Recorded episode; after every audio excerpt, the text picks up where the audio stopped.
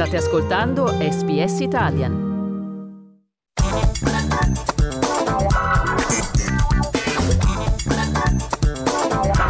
Arte di parte, a cura di Andrea Candiani.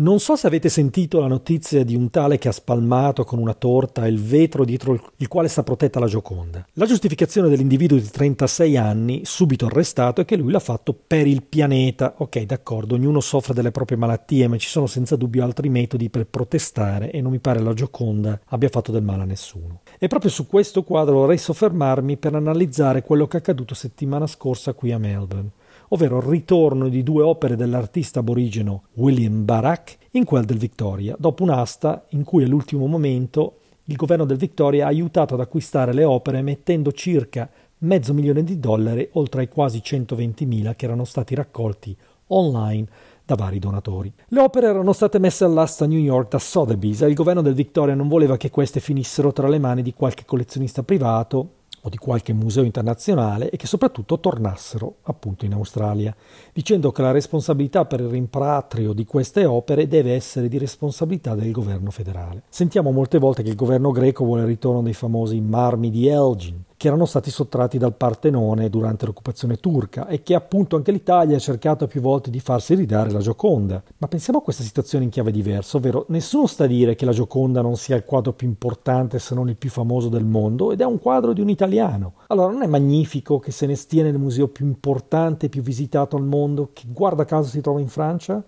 Il Louvre?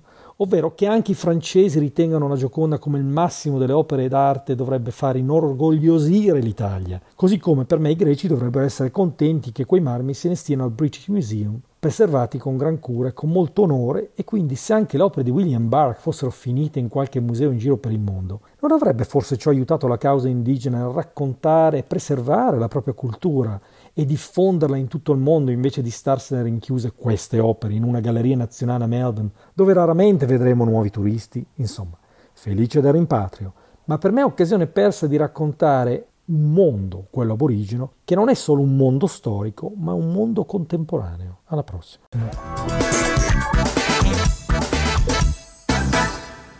Pizza, lasagne, tiramisù sono piatti conosciuti in tutto il mondo, ma ci sono altre specialità, segreti nascosti che non si trovano su Instagram. Bruttini magari, ma adorati da molti in Italia e all'estero. Sono Massimiliano Gugole e in questa serie prodotta dall'emittente pubblica australiana SBS esplorerò le storie di sei piatti affascinanti per un ritratto inedito della cucina italiana. Scarrafoni in cucina, The Ugly Ducklings of Italian Cuisine. Ascolta la serie in italiano e in inglese sulla tua piattaforma per podcast preferita.